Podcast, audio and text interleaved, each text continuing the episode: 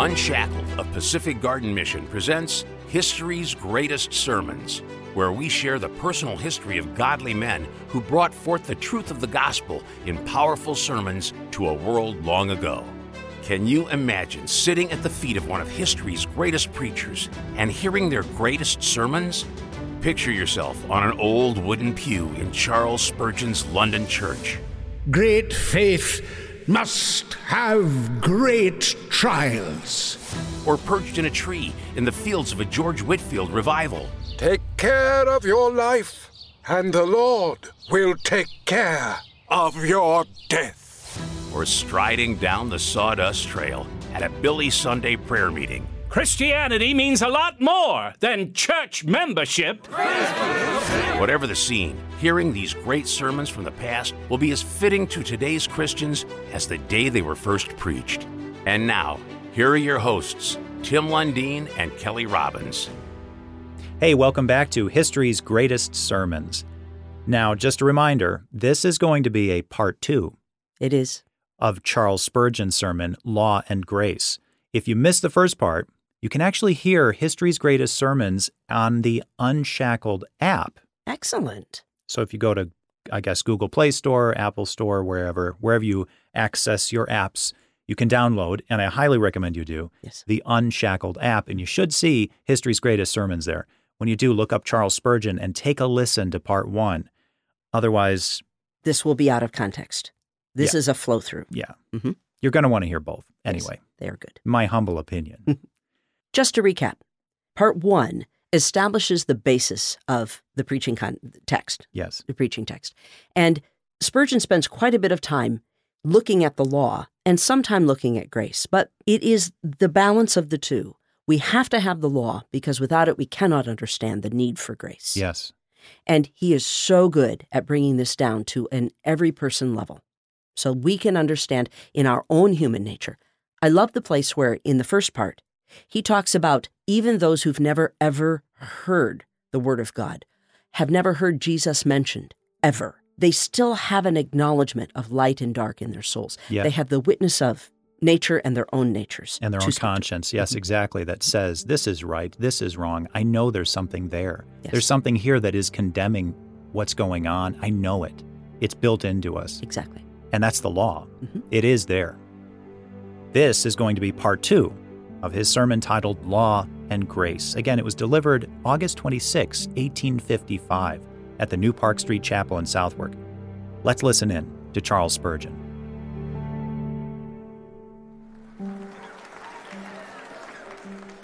The entrance of the law into the heart. We have to deal carefully when we come to deal with internal things. It is not easy to talk about this little thing, the heart. When we begin to meddle with the law of their souls, many become indignant. But we do not fear their wrath. We are going to attack the hidden man this morning. The law entered their hearts that sin might abound, but where sin abounded, grace did much more abound. The law causes the offense to abound by revealing sin to the soul. Once the Holy Spirit applies the law to the conscience, secret sins are dragged to light. Little sins are magnified to their true size, and things that appeared harmless become exceedingly sinful. Before that dread searcher of the hearts and trier of the passions makes his entrance into the soul, it appears righteous, just lovely, and holy. But when he reveals the hidden evils, the scene is changed.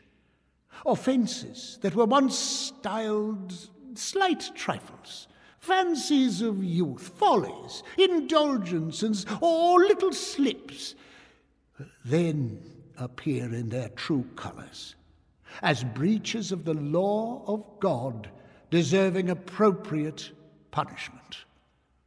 John Bunyan will explain my meaning by an extract from his famous allegory. Then the interpreter took Christian by the hand and led him into a very large parlor that was full of dust because it was never swept. After he had reviewed it a little while, the interpreter called for a man to sweep. Now, when he began to sweep, the dust began to fly so abundantly about that Christian was almost choked by it. Then said interpreter to a damsel that stood by, Bring hither water and sprinkle the room. When she had done this, the room was swept and cleansed with pleasure. Then said Christian, What does this mean? The interpreter answered, This parlour is the heart of a man that was never sanctified by the sweet grace of the gospel. The dust is his original sin and inward corruption, which have defiled the whole man. He that began to sweep at first is the law. She who brought the water and sprinkled it is the gospel. Now, whereas you saw that as soon as the first began to sweep, the dust flew about so that the room could not be cleansed by him, that you were almost choked therewith, is to show thee that the law, instead of cleansing the heart by its working from sin, revives sin, puts strength into it, and it increases it in the soul, even as the law discovers and forbids sin for it does not give power to subdue. Again, as you saw, the damsel sprinkled the room with water, after which it was cleansed with pleasure. This is to show you that when the gospel comes in the sweet and precious influences thereof to the heart, then, I say, even as you saw the damsel lay the dust by sprinkling the floor with water, so is sin vanquished and subdued, and the soul made clean through the faith of it, and consequently fit for the King of glory to inhabit. The heart is like a dark cellar, full of lizards, cockroaches, beetles, and all kinds of reptiles and insects, which we do not see in the dark. But the law opens the shutters and lets in the light, and so we see the evil. Since the law makes sin apparent, it is written that the law makes the offense to abound. Once again, the law, when it comes into the heart, shows us how very black we are. Some of us know that we are sinners. It is very easy to say it. The word sinner has only two syllables in it, and there are many who frequently have it on their lips, but who do not understand it. They see their sin, but it does not appear exceedingly sinful until the law comes. We think there is something sinful in our actions, but when the law comes, we detect their abomination. Has God's holy light ever shone into your souls? Have you had the fountains of your great depravity and evil broken up and been awakened up sufficiently to say, Oh God, I have sinned? Now, if you have your hearts broken up by the law, you will find the heart is more deceitful than the devil. I can say this of myself. I am very much afraid of my heart. It is so bad. The Bible says the heart is deceitful above all things. The devil is one of the things. Therefore, it is worse than the devil and desperately wicked. How many do we find who are saying, Well, I, I, trust I have a very good heart deep down. Things may be a little amiss at the top, but I am very good hearted at the bottom. If, if you saw some fruit on the top of a basket that was not quite good, would you buy the basket because they told you, Oh, yes, but they are good at the bottom? No, no, no. You would say they are sure to be the best at the top. And if they are bad there, they are sure to be rotten below. There are many people whose friends would say, He is good hearted deep down. He would get drunk sometimes, but he is very good hearted underneath it all. I'll never believe it. Men are seldom estimated better than they seem to be. If the outside of the cup or platter is clean, the inside may be dirty. But if the outside is impure, you may always be sure that the inside is no better. Most of us put our goods in the window, display all our good things in the front, and hide the bad things behind. If the law has entered into our souls, let us, instead of making excuses about ourselves, about the badness of our hearts, bow down and say, Oh, the sin! Oh, the uncleanness, the blackness, the awful nature of our crimes. The law entered that the offense may abound. The law reveals the exceeding abundance of sin by revealing to us the depravity of our nature. We are prepared to charge the serpent with our guilt or to insinuate that we go astray from the force of ill example, but the Holy Spirit dissipates these dreams by bringing the law into the heart. Then the fountains of the great deep are broken up the chambers of the imagery are opened, and the innate evil of the very essence of fallen man is discovered. The law cuts into the core of the evil. It reveals the seat of the malady and informs us that the leprosy lies deep within. Oh, how the man abhors himself when he sees all his rivers of water turned into blood, and loathsomeness creeping over all his being, he learns that sin is no flesh wound, but instead a stab in the heart. He discovers that the poison has impregnated his veins, lies in his very marrow, and has its fountain in his inmost heart. Now he loathes himself and wishes to be healed actual sin seems not half so terrible as his sinful nature, and at the thought of what he is, he turns pale and gives up salvation by works as an impossibility. Having thus removed the mask and shown the desperate case of the sinner, the relentless law causes the offense to abound yet more by bringing home the sentence of condemnation. It mounts the judgment seat, puts on the black cap, and pronounces the sentence of death. With a harsh, unpitying voice, it solemnly thunders forth the words, Condemned already. It bids the soul prepare its defense knowing well that all apology has been taken away by its former work of conviction, the sinner is therefore speechless, and the law, with frowning looks, lifts up the veil of hell and gives the man a glimpse of torment. The soul feels the sentence is just, that the punishment is not too severe, and that it has no right to expect mercy. It stands quivering, trembling, fainting, and intoxicated with dismay until it falls prostrate in utter despair.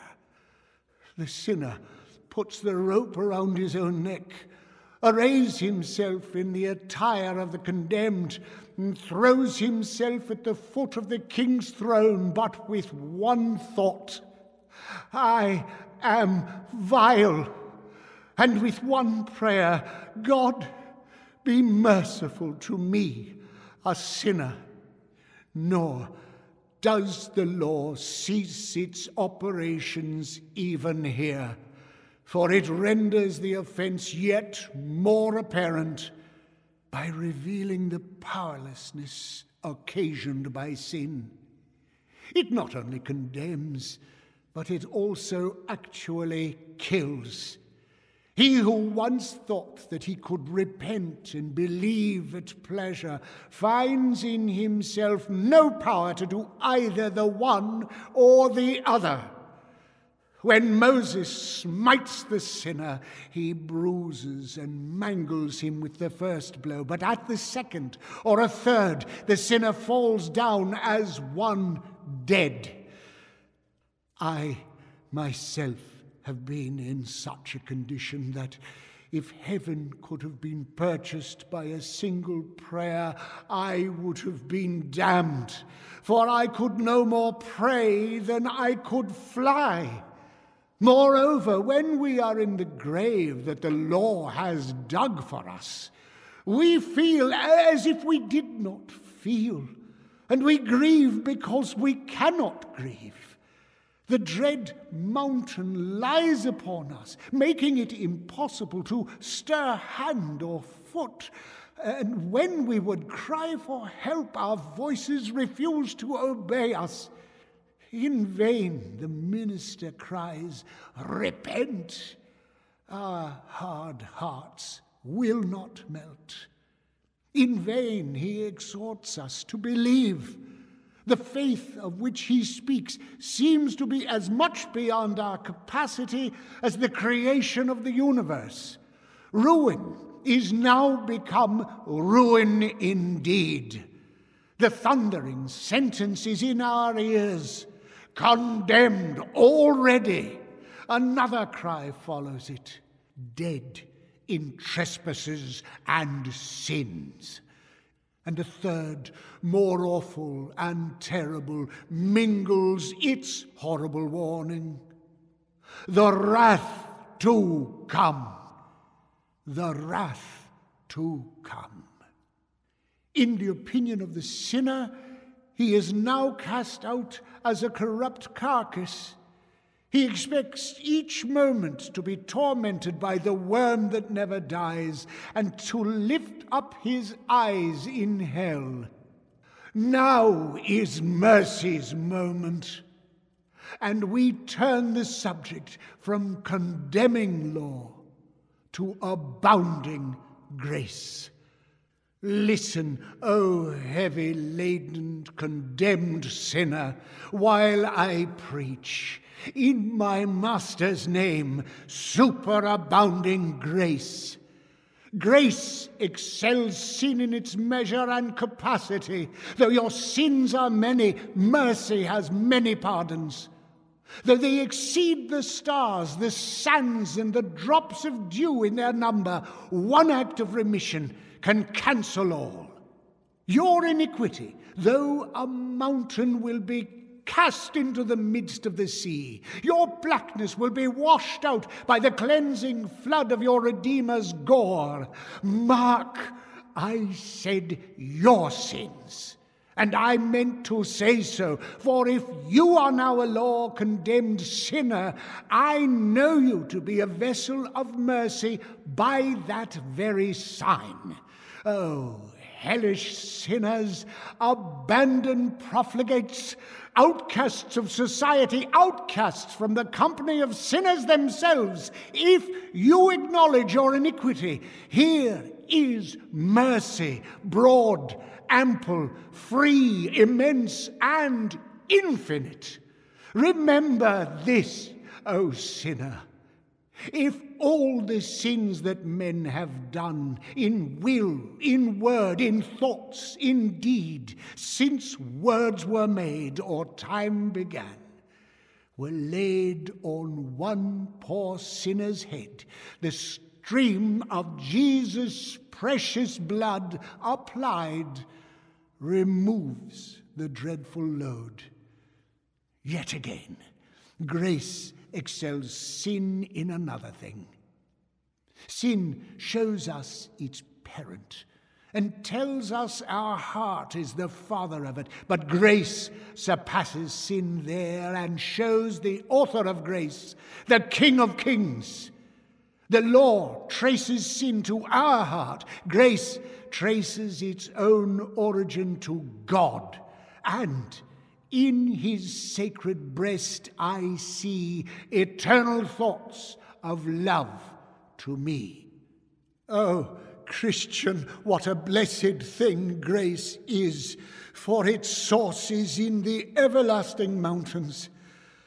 Sinner, if you are the vilest in the world, if God forgives you this morning, you will be able to trace your pedigree to Him, for you will become one of the sons of God and have Him always for your Father.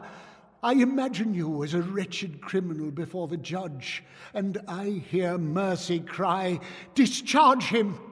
He is pale, lame, sick, broken. Heal him! He is part of a vile race. Lo, I will adopt him into my family. Sinner, God takes you for his son. Though you are poor, God says, I will take you to be mine forever. You will be my heir. There is your fair brother. Through a blood tie, he is one with you. Jesus is your actual brother. Yet, how did this change come about? Was it not an act of mercy? Grace did much more abound. Grace has put me in the number of the Saviour's family.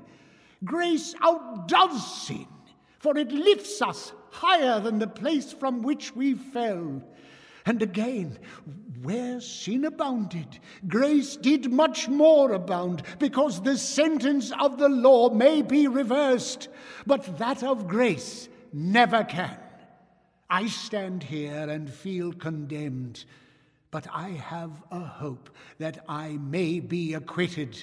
There is a dying hope of acquittal still left, but when we are justified, there is no fear of condemnation. I cannot be condemned once I am justified. I am fully absolved by grace. I defy Satan to lay hands on me if I am a justified man.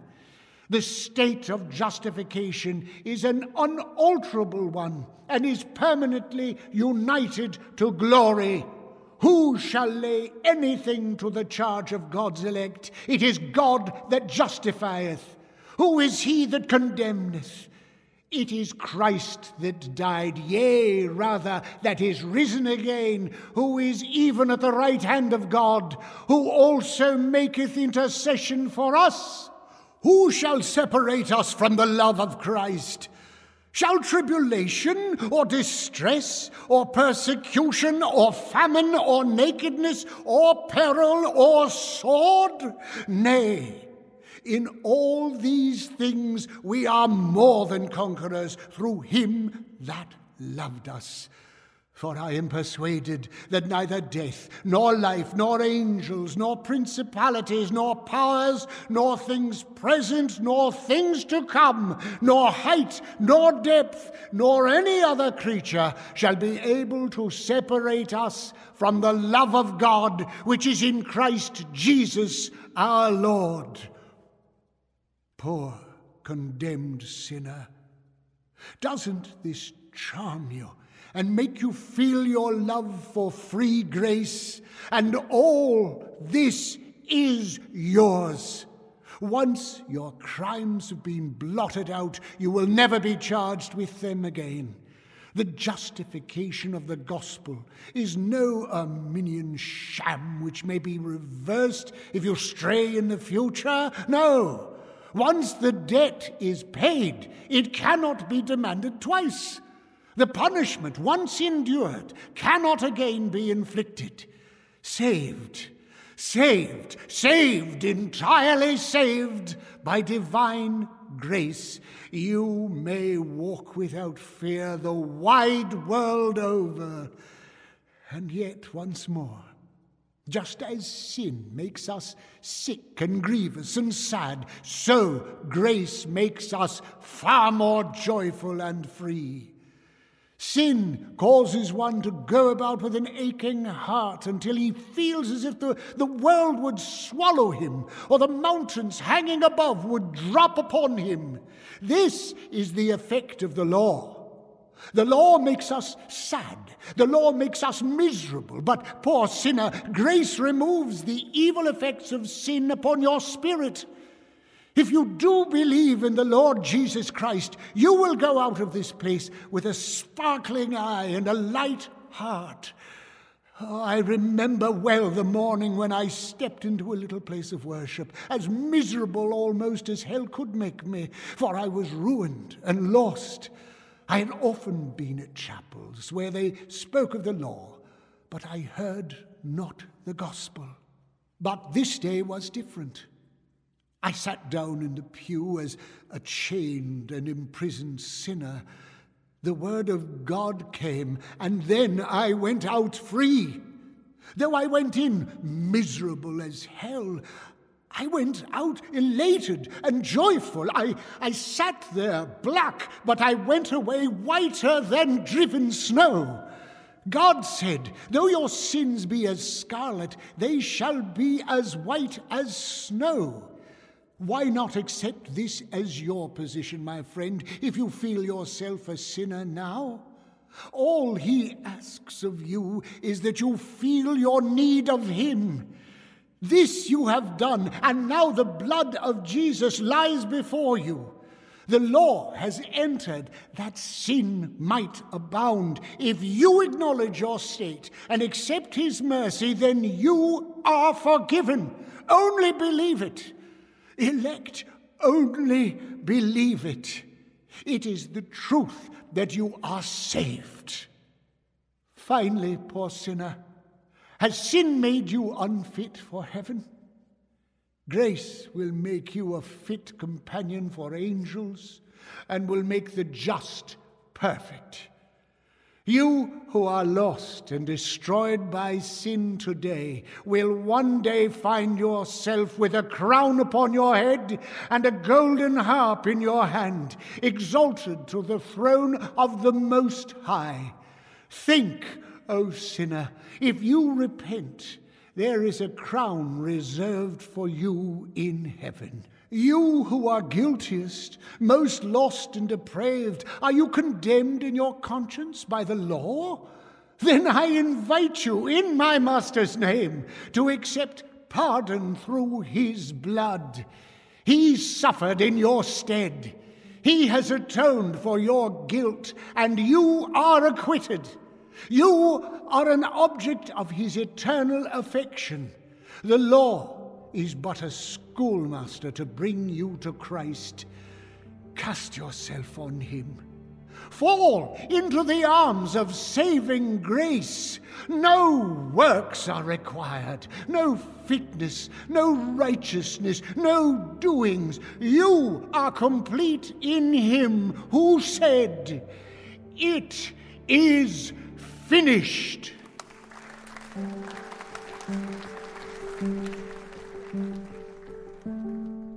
That was Charles Spurgeon and his sermon Law and Grace, portrayed by Brad Armacost.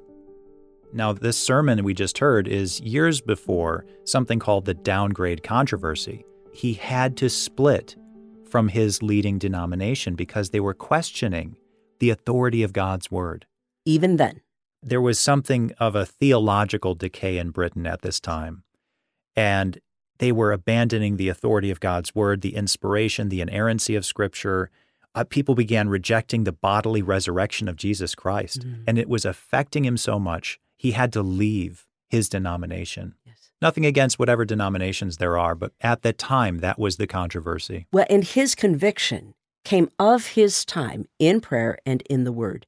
And by refusing to leave either of those two, that's how he remained straight. Mm-hmm. And he never did veer from that. Yeah. I can do that. You can do that. We can do that today. In fact, God calls us to do that. It's it's almost too simple. Yeah. And one of the things I appreciated just immensely listening to Charles Spurgeon, reading him again, is just every other paragraph is thick with scripture it means so much. It's not just that it means something to him, it means the truth. Yes. It should mean the truth to all of us. Yes. I really feel like that's something worth taking away from this. Yes. This has been History's Greatest Sermons, an unshackled production of Pacific Garden Mission produced and directed by Timothy Gregory. To hear more Unshackled content, you can visit our app, download it for free at any of the major app stores. For more information, visit unshackled.org. Join us next time as we experience another one of history's greatest sermons.